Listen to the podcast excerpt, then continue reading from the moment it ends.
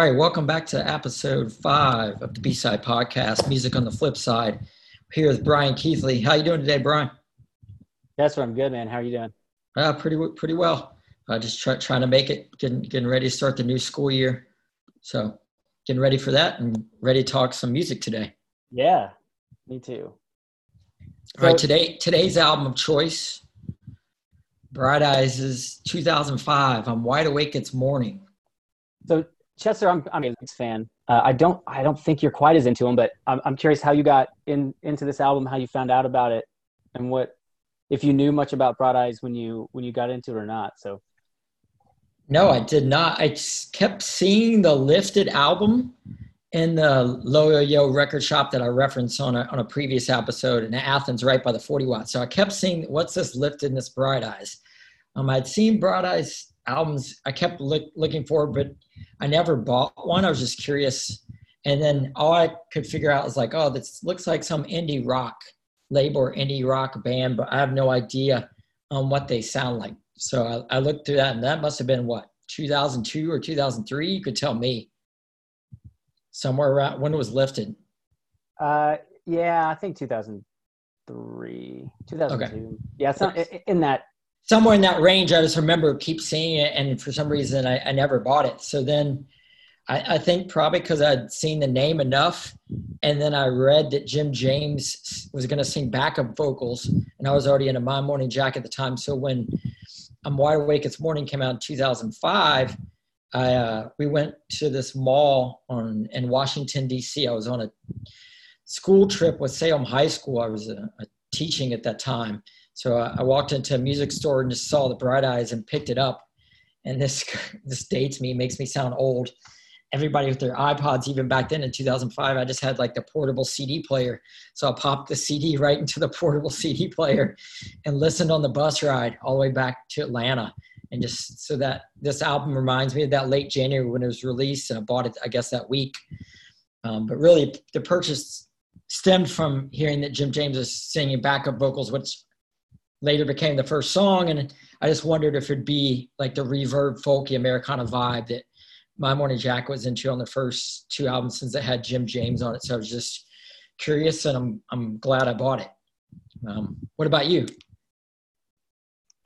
Yeah, I, the Bright Eyes uh, in college around the same time when I got into Death Cab and Modest Mouse and uh, other kind of like indie bands that had gained some acclaim at that point. So I had the album before this, Lifted, which was kind of the one I guess where Bright Eyes made more of a commercial name for themselves.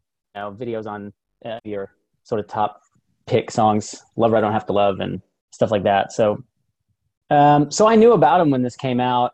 Uh, I wasn't a huge, huge fan yet. So uh, I guess to this point, and what I knew about Bright Eyes, and even even before Lifted, kind of known for their that folky. Mm-hmm. You know, you mentioned whether you thought it was going to be kind of a, that folky Americana. Um, definitely ha- has roots in folk music, um, but very like emo folk. You know, like uh, mostly Conor Oberst. You know, Bright Eyes was kind of known for him singing really sad songs over acoustic guitars. You know, uh, lifted branched out of that a little bit with some more um, but that's kind of that's kind of what they were known for so by this album it, it, this one's really interesting because it, you can't completely focus on on wide awake it's morning without also thinking about it was released on the same day as another uh, companion album digital ash learn so the leap forward from lifted their stuff to these two albums seems like a giant leap. I think this one, Wide Awake, makes more of a it makes more sense in terms of progression of their music. Digital Ash is very like electronic, which was they had done some stuff on some B sides and a couple of tracks on Lifted, but it seemed like more of a and uh, I'm Wide Awake this morning. It definitely has that folk. Um, it feels kind of kind of a throwback. You know, you mentioned popping the CD in your CD player when everybody else was listening to iPods. But you know, uh, the sound between not just the folky style, but the kind of pedal steel guitars. Um, Emmylou Harris sings on yeah. three of the songs, you know, known for her stuff mostly in the 70s with country and Bob Dylan and Neil Young. Uh, she was on the Last Waltz, right? The band. Yeah. Uh, so, and then references and lyrics. We'll talk about that later. But it it felt kind of like a throwback album a little bit the first time I heard it. Yeah, knowing nothing of Bright Eyes and thinking about style, I had no idea what to expect. Um, so this, what you talk about, like emo, is my first exposure because I was like, oh, it seems like I'm reading his journal and I shouldn't be, right? Yeah. So these innermost thoughts and then just letting the listener have it at times. Um, but I was really drawn in by the yellow bird on the cover and then the ref, couple references, will, which we'll mention later to yellow bird. Um, but that, like you said, the Emmylou Harris and the Jim James on backing vo- vocals, like gave it that folky Americana vibe for me, whether he was going for that or not. And I love the uh, actually contrast between the evening and night. He keeps doing a bunch of songs. I think what six or seven songs. He mentions morning on the, on this album. How does it compare with Digital Ash? I haven't listened to it enough. Like, what would you say is the comparisons between the two? Yeah, sonically, they're very, very different. You know, I mean, it, it, like I said, Digital Ash um, was more of a foray into electronic music. So a lot of the percussion are kind of, you know, computer sort of drum drum machine type beats. Um, a lot of synth layered over. I mean, there's still guitars and still instruments, um, but layered with like synthetic sounds. It's interesting though because the the structure of a lot of the songs um, and lyrical content, although you know Conor Oberst's lyrics are pretty consistently his style, which is a lot of well, very densely uh, packed with lyrics, a lot of imagery and metaphor, this kind of storytelling, and we'll get into that. So that's mm-hmm. that happens too on Digital Ash, um, and the song structures are similar. Uh, you know, that are very traditional, sort of verse chorus verse chorus kind of thing. But also, he has a lot of songs where he kind of just has that one chunk of you know the chord progression and melody, and it just kind of repeats and repeats and repeats. So he does that a few times on Digital Ash. And some of the percussion actually kind of echoes. There are some songs on on Wide Awake It's Morning where the drums remind me of, uh, even though they're live, you know, recorded drums that real humans played. Uh, it reminds me of some of the drums that happen on Digital Ash, some like really syncopated stuff that's not just like straightforward you know on the beat one two three four type drumming so um, that's kind of how i'd compare them but they they it's interesting to think of them as kind of mirror image or or two sides to a, a one creative coin i guess. So you mentioned before just previously like where does i'm wide awake this morning fit in to Bright whole evolution of that style? Anything to add? Because you said obviously digital ash is a huge contrast versus this seems like a small step forward, pretty similar to Lifted and other albums? That's that's a good question. I, it's more, I think, in like what you would expect a natural progression of their music to be. I think it's more in line with this the the stuff that came before it. Um, but the things after the r- records after it, Cassadaga, and then the People's Key, and heard of the the new the four tracks that they put on Spotify so far for the new one that's coming out in a couple weeks. All of those albums kind of are blends of these two style of albums. They have, you know, the traditional acoustic guitar kind of bare bones, bright eyes songwriting, but they've added a lot of that sort of a deeper production, whether it's with like electronic or computer stuff or just like a bigger, just a bigger sound, whether it's like orchestra with strings or trumpets or you know and we get a little bit of that on this on this album too with with uh, more instrumentation uh, so chester let's dive into this album specifically what what stands out to you first what's your favorite track on on wide awake it's morning I'm, I'm biased. I know in film they have a theory called the auteur theory based on directors. So when I saw Jim James was going to sing on it, I'm like, oh, this track's going to be awesome. like you mentioned before, I think the for the whole story intro kind of threw me off, right? And I was like, oh, what's this? This is so so so weird. And Con- Conor's just setting the scene for it, this whole obviously about the plane and about death and what does it where do we even fit in between that? So it kind of intrigued me. So first uh, at the bottom of everything i'd say would, was my favorite track just because my previous bias coming in. Um, but then when i when i heard it the the haunting voices of jim james and he's not strong. That's what i like about it. So you can hear conor over jim but still he's in the background. That's kind of haunting but then also the the contrast between the lines and the like while my mother waters plants my father loads his gun.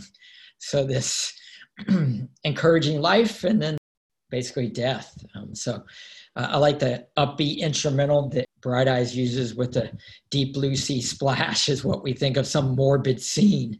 Not saying it's the happiest song but i like the contrast. He, he picks up the instrument seems a little more upbeat um, and the contrast between happy that he's no one right? So this whole thing of like emptiness and the memorize nine numbers and deny I have a soul and the whole world's waking up. And so just some, uh, a, a lot of strong lines uh, hit me off uh, the bottom of everything. But the other sparse one, if I had to give, choose a second one, probably the first day of my life, just because they're so sparse and the happy picked out structure and just a few lines like blind before I met you. So you see this whole like new life, seeing life differently. And I'm assuming on the album that's the beginning of side B. I was listening to Spotify and the CD recently. Yeah, it, um, yeah to follow up on on what you're talking about there with at the bottom of everything. Um, it's it's interesting that he starts that track with that story. I know we talked about in our in our album opener episode. Um, this was one I mentioned, and a lot of opening tracks for Bright Eyes I'm not a big fan of because they're kind of these almost experimental like there's sort of whispering or talking or and then a lot of kind of ambient noise that's kind of layered and it it, it progresses into a song and here he just a lot of sort of uh reviews of their music you know and characterizing conor oberst as a storyteller in his lyrics I, it seems like he kind of went okay just going to tell a story. Like I'm going to get this the very beginning. So it's this allegory, you know, um, and you mentioned, you know, an airplane that's going plunging to its death. And then that echoes lyrics in that first song. Um, it, but it kind of sets up this, this theme of, uh, of that limited time, um, kind of an optimistic twist on some of the, the themes and lyrics in the past of their work, but yeah making the most or enjoying even though you know it's going to come to an end you know? Yeah. Kind of kind of almost like a like a middle finger to the that inevitable you know conclusion you know? And i yeah. and i like that. And i yeah. And i agree with all the other stuff you said the the contrast the the little guitar instrumental between the verses and and some really in that song too right? Themes about individuality you know the the uh, memorize nine numbers and deny we have a soul right? Singing uh, static with the whole right? Like we're expected a you know just to blend into the society and go along with the status quo. And i like that he he immediately and that it, that kind of theme will carry on we'll talk about that later but he establishes that front definitely what's your favorite track off the album by far, I mean, it's not even close. It's one um, Poison Oak, which it was kind of a slow burn for me. There, like you mentioned, some some songs that are kind of immediately accessible, which I think is mm-hmm. kind of was unusual for Bright Eyes. I think they were a band that a lot of a lot of kids who liked sort of indie emo type music, you know, you had to they weren't as accessible. You had to kind of let them wash over you several times before you really got used to them you know things maybe didn't stand out. Like fever and mirrors still i know that album pretty well and all of its songs kind of sound alike. You know it's hard for me realistically and lyrically between different songs. But here you got a couple that stand out right away and you mentioned those right? Uh, poison oak was a little bit more of a slow burn. It it starts out really slow um, the progression of the song uh, the thing I think that hooked me initially was the steel guitar in it. It's just beautiful when it kicks in after first kind of verse or whatever you want to say, because he doesn't really repeat, you know, a verse per se. But um, after that first section of the song, when the steel guitar comes in, it's so, it's really pretty, you know. That's what I said. Uh, so- soothing. Like before, is haunting and like this reckless behavior. And like I wrote around two ten. It's like this. I felt soothed. Um, yeah, and there there is there's kind of an ebb and flow over the course of the whole song, right? And one thing um, that I think is characteristic a little more of this album, maybe than earlier albums, is there are songs that have a little more space in them and a little more kind of breathing room. You know, he was he's known really for very dense lyrics and vocals, um, and you see that in a couple songs like "Train Underwater." Mm-hmm. Um, but here you have spaces where there is some there's enough room to catch your breath and to really kind of in the song, right? And then it builds to the end where he's he's almost he almost gets to that kind of shouting uh, that higher energy, more desperate kind of pitch where he's drunk as hell on a piano bench. Yeah. you know, uh, the sound of loneliness makes him happier. Mm-hmm. I mean, there are so many great lyrics in this song. Going back to that idea of kind of throwback, right? He mentions, and it's sort of nostalgic, but it's also places the song in time. Uh, the idea of a, a phone as a tin can on a string. Uh, he talked about you know in Polaroid.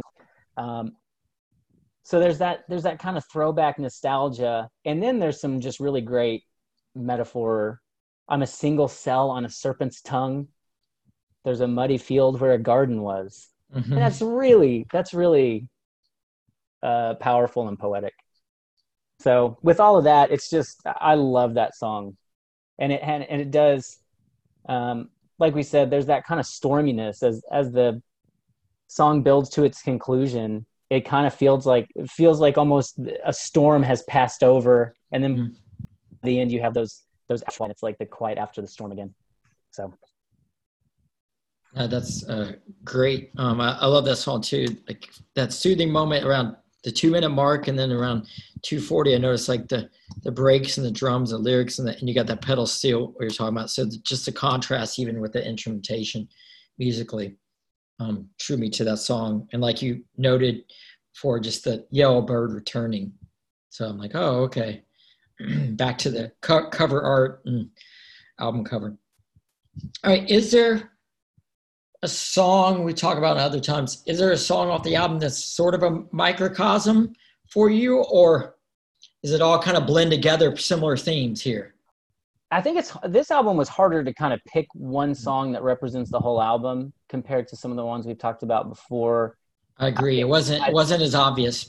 Yeah, because there's little things in a lot of songs, but maybe not in every song. Or there's one song that contains all the elements of the album.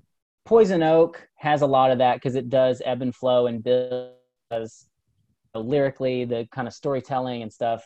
But I would I would say maybe and I'll, I'll talk about We're Nowhere and It's Now in a minute, but I think Old Soul Song does a really good job of of representing this kind of the approach and uh, the execution of what they did on the album. Both, you know, the the sounds, that kind of folky, almost country sound. Um, by the end, you know, it builds from a really kind of somber song uh, to the when he's shouting, they went wild. You know, almost like that uncontrollable, whether it's passion or or frustration or what, just whatever emotion that is, you, it's hardly able to be contained. Um, mm-hmm. Yeah, and there's there's some really great um, some really great lyrics in that song too. You held your camera like a Bible, wishing that it held some kind of truth a great, you know, that's a quintessential kind of bright eyes lyric to me. Do You have thoughts on that song? Did you have another song that you thought might kind of represent the album?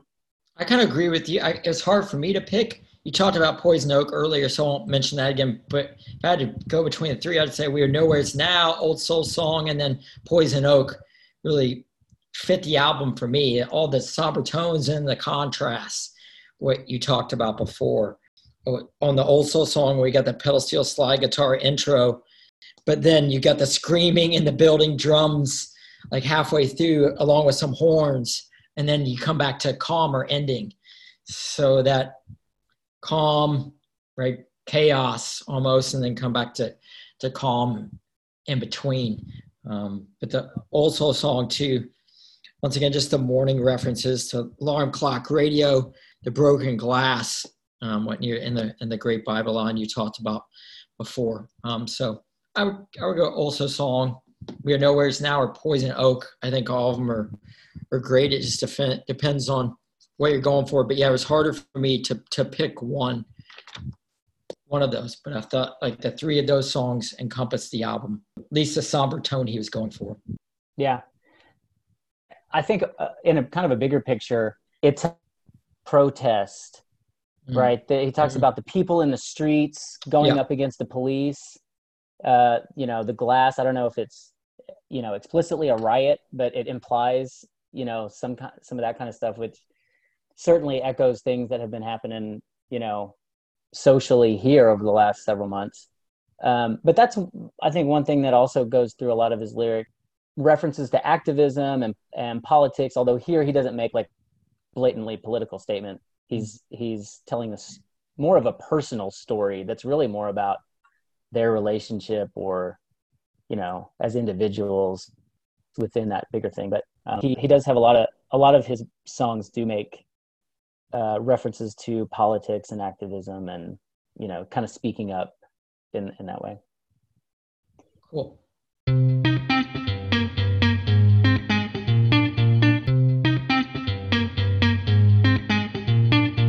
um, so are there are there other songs chester that that resonate that are worth a discussion for you i did i mean i guess we're going to kind of cover each song almost right But because i yeah, picked different ones but I said Lua, Train Underwater, and Landlocked Blues. I guess we should go song by song, right? So the simplicity of Lua with the acoustic guitar and strumming, and the contrast between normal and insane.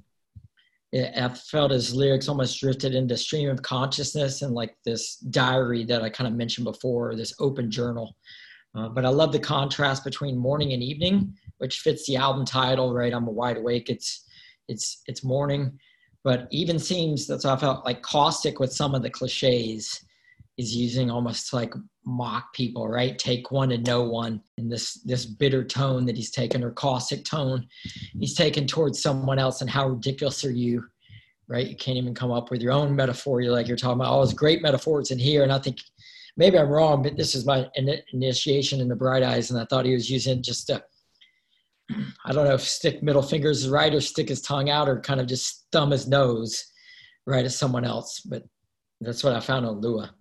Yeah, and I would say that song is maybe the most traditionally in kind of what Bright Eyes does or what his songwriting is, which is just I think it's the only song on the whole album that's just him and a guitar.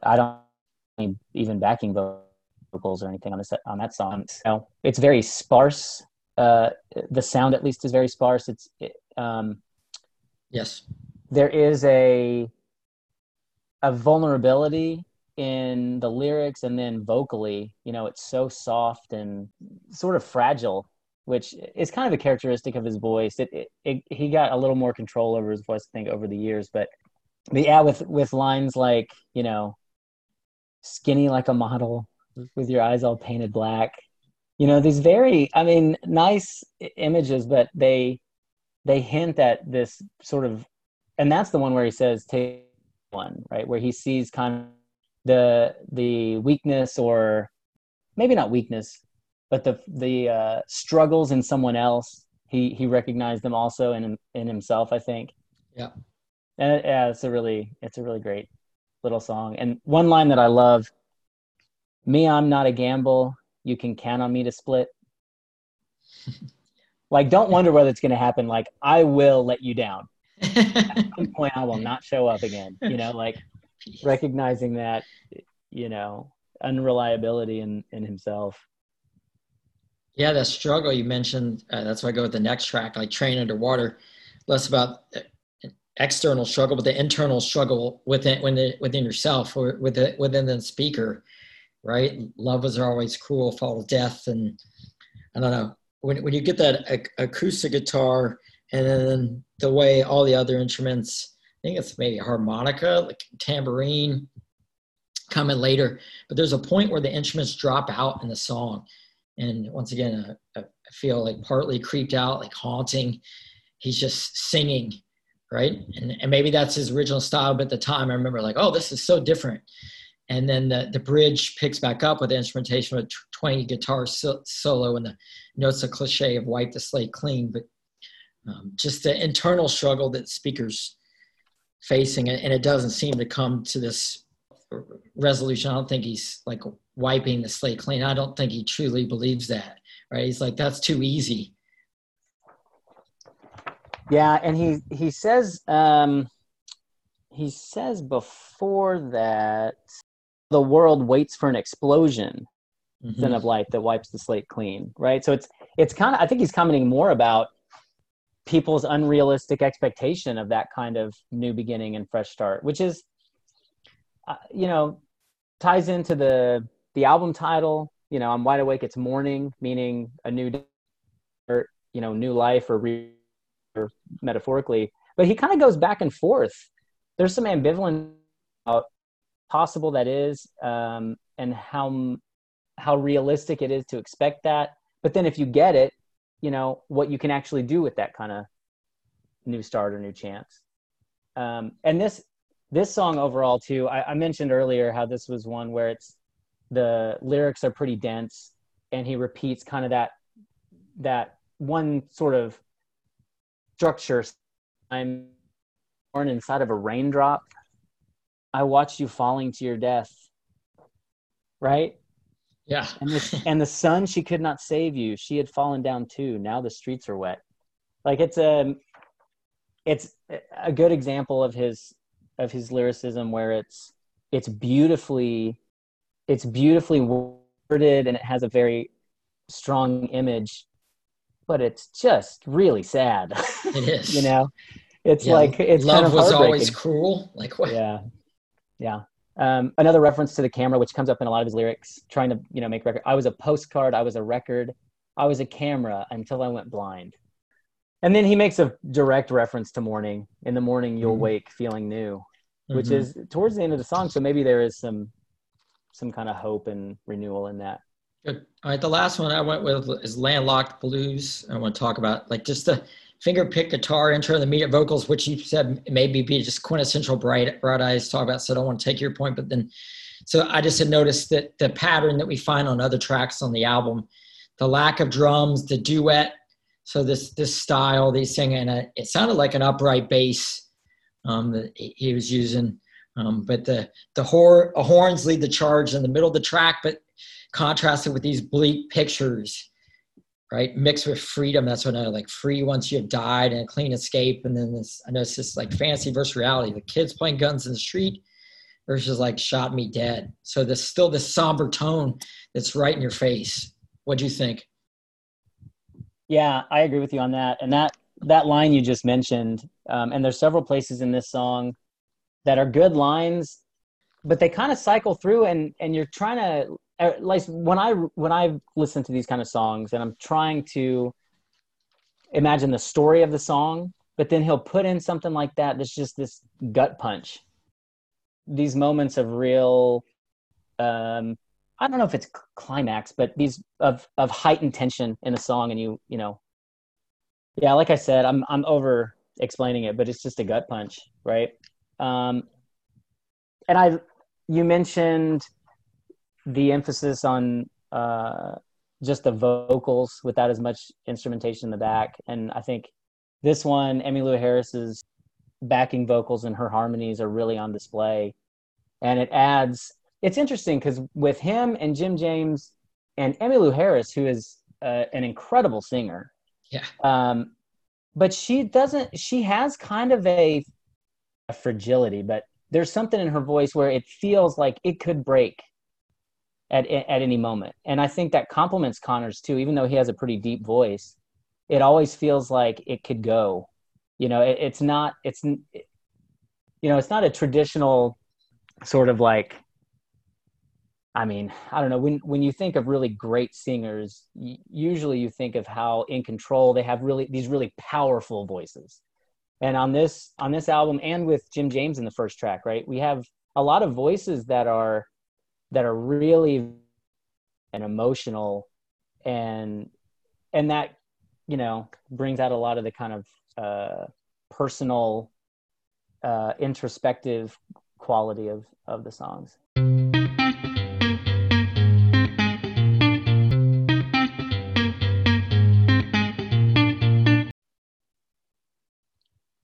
All right, you mentioned favorite lines earlier. Um, what are well, your favorite favorite lines? So, um, you know, one song that if we if we didn't talk about it, and it does have some of my favorite songs too. It's another one. One, um, we are nowhere really stands out for me. Another one that stood out much later after I became more familiar with the album, but it's got it's got all those things we've talked about. The steel guitar. It's got the uh, Emmylou Harris on the backing vocals, that really folky mm-hmm. sound, um, and some really great lines. You know, the image of the yellow bird. You're the yellow bird that I've been waiting for. Uh, is uh, that's a poison oak, right? What does he say about yeah, po- poison bird? oak, and then we are nowhere's now. That's what I noted about like the, the yellow bird that he mentions in both. Um, oh, the yellow, yellow bird I've that? waited for. Yeah. Did you forget that yellow bird? Right. Um, the line, and this was one of the first lines on this album that impressed me in his, his songwriting. Like a 10 minute dream in the passenger seat while the world was flying by. I haven't been gone very long, but it feels like a lifetime. I mean, that really, and, you know, talking about some of the, the idea of the album as a throwback too, it's kind of, uh, outside of time in a way. There's there's a few lines in the album that kind of play with the idea of the passage of time. What does time really mean uh, compared to experience or compared to what you're feeling or thinking in the moment? The, the ending of that song, Emmylou Harris's backing vocals. Um, she took a small silver wreath and pinned it onto me. She said, "This one will bring you love." And I don't know if it's true, but I keep it for good luck. And it's it's it's really good yeah. and the the contrast between love and just kind of like luck like hoping you know yeah. Um so what are some what are some other lines that stood out to you that we haven't touched on yet um we mentioned a couple from the the bottom of everything so won't go over those again but like the many references to morning like you're talking about like alarm clock radio just woke up morning in my window whole, world's waking up so if you want to say this new star, new being, but I like the way he said the use his usage of time. Um, obviously, I noted the, the yellow bird lines and poison oak and we are nowhere's now. Um, but I also love the I keep drinking the ink from my pen. This line or this greed bottomless pit. So like society and, and judging us and this personification of the ocean. The ocean speaks and spits. So it's like even almost nature's had enough um, and, and the contrast, which kind of mentioned earlier, this, this, the sound of loneliness makes me happier. So I felt like that was a, once I got to know his style, that definitely felt more like Bright Eyes. Yeah, that, uh, that drinking the ink from my pen is a really, is a really great line. You know, a song that we haven't really touched on a lot. And it's, it's funny, the two, maybe fastest, I guess, songs, another traveling song, and then the last one, Road to Joy um, I mean, they're good songs, but they're not for me what this album's really, and they're they're not the ones that I mm-hmm. come back to quite as much. I mean, they get stuck in my head sometimes because a lot of catchy stuff on this album. But in another traveling song, he says he talks about his thoughts in pairs. The dream. It's almost like this dream state too. Mm-hmm. Like the the whole fight, like I woke to an alarm clock sending me to bed. So like this personified, and it, I like it because I don't want to call it an ars poetica, but it's like this writing another song, but this whole cl- clean white page got me in the writer's block. Yeah. And I'm going, we're going to going out of order here, but right before fine. that, he, you know, he talks about back and forth forever. All my thoughts, they come in pairs. I will, I won't, I doubt, I don't. I'm not surprised, but I never feel quite prepared. Mm. You know, it's, it's, uh, it's, it's again, that kind of middle ground, the ambivalence or ambiguity between, you know, like there's no way to be certain, but not, I mean, he says it, right? Not surprised, but never feel quite prepared. And then the last line of that song really stands out to me too. Talks about facing his fears, or I'll cower like a dog. I'll kick and scream or kneel and plead. I'll fight like hell to hide Mhm. that I've given up. You know, it's an interesting um, admission of pretense, right? Fighting uh, to hide that you've given up. So there's a, there's an interesting kind of ad- little moments in a lot of his songs, admissions that maybe you weren't expecting. So, Cool. any other? I mean, are there any songs we didn't talk about, Chester? Because we, I, I think we hit them all. Uh, I mean, we in, in guess passing. we I guess we haven't met really. Road to Joy with has an item album title like I'm a wide awake it's morning, so har- harkening back to that. But like you said, it kind of feels out of place. This this whole upbeat, Yeah. even though you still got the whole ideas of loneliness, but the the Mhm. the sound, even with the horns and some of the electric guitar, don't quite fit the rest of the album. Yeah, and there's there are lines in this one, um, and maybe just because it's not my favorite song, I I forget the quality of some of the songwriting in it. The melody is a variation of Beethoven, right? Ode to Joy, which is kind of an interesting thing. And there's you know you have to think about again: is he being ironic or is there sincerity in that? I, and it, it's hard to pin that down, right? It's again kind of Yeah. ambivalent. He says, "No one ever plans to sleep out in the gutter. Sometimes that's just the most comfortable place." I mean, that's a hell of a line. It's it's kind of dark, right? But it's it's a hell of a line.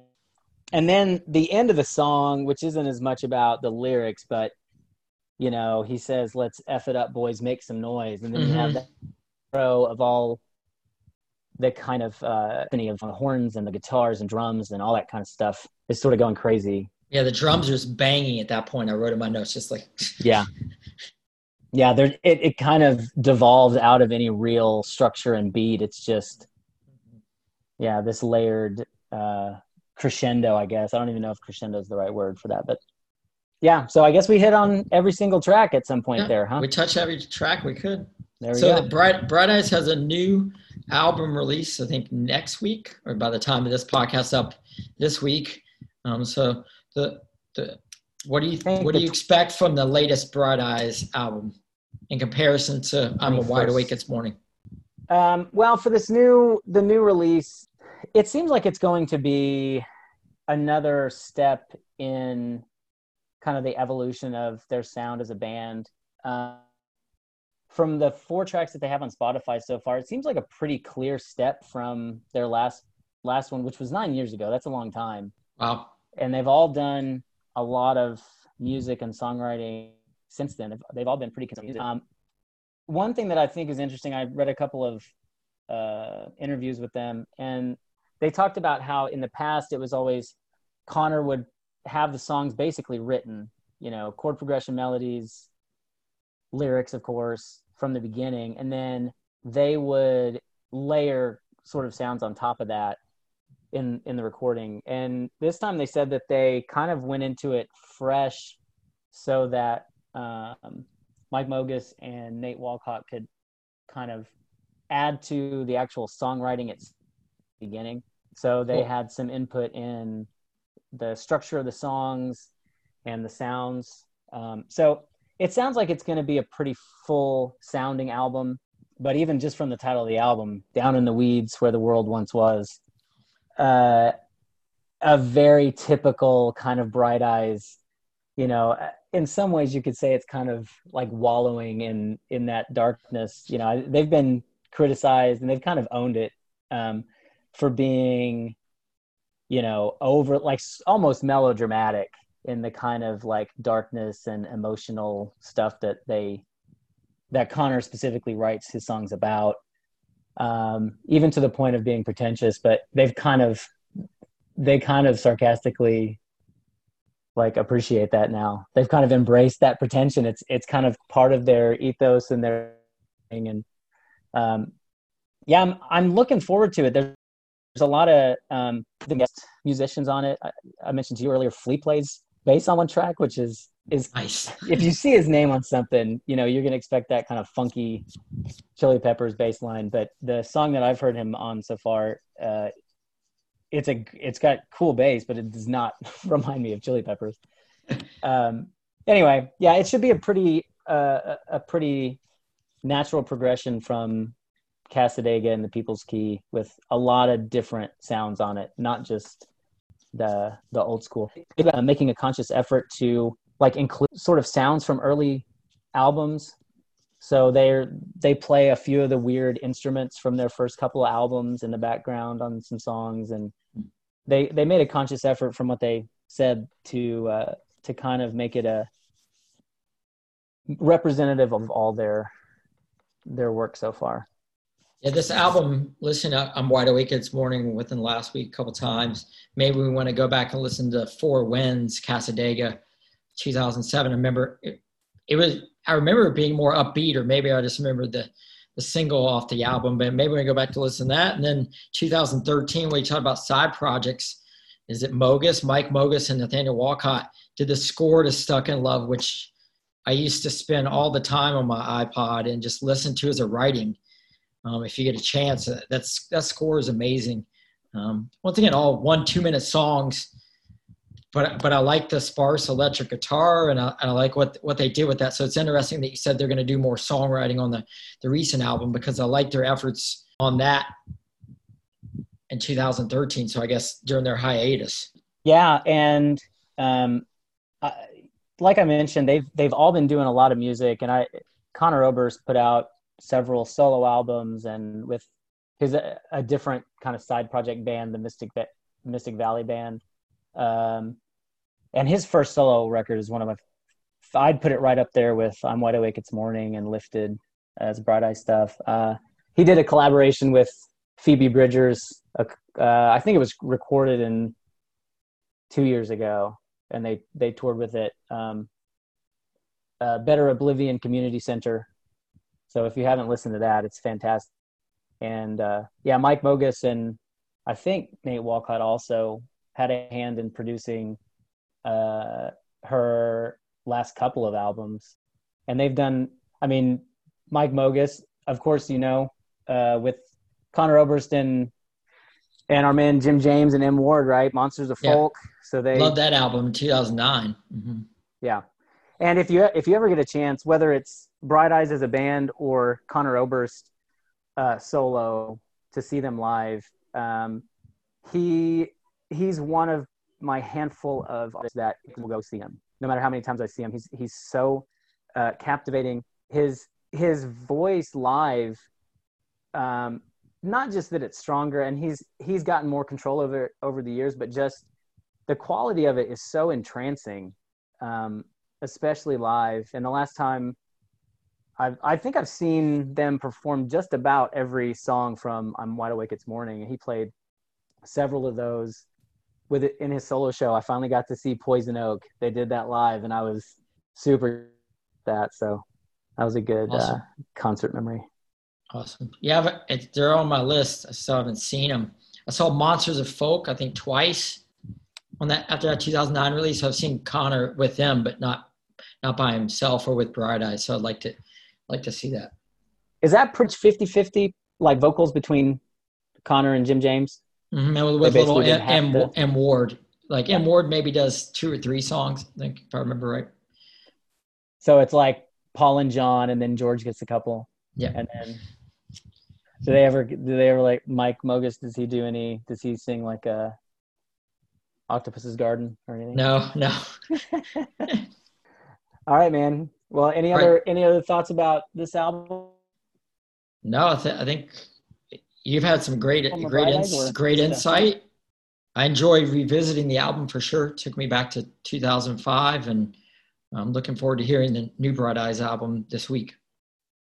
yeah, looking forward to it. I, I, uh, you know, Paste put out one of those like top 15 Bright Eyes songs, and I thought that that list was such trash that I literally went back and listened to nearly every single uh, published Bright Eyes song over the course of three days and wrote my own list.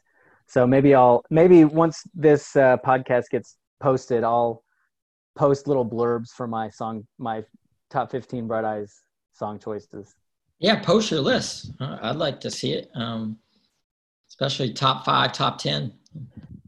Those some guys, really, really those guys try too hard, I think. Uh, yeah.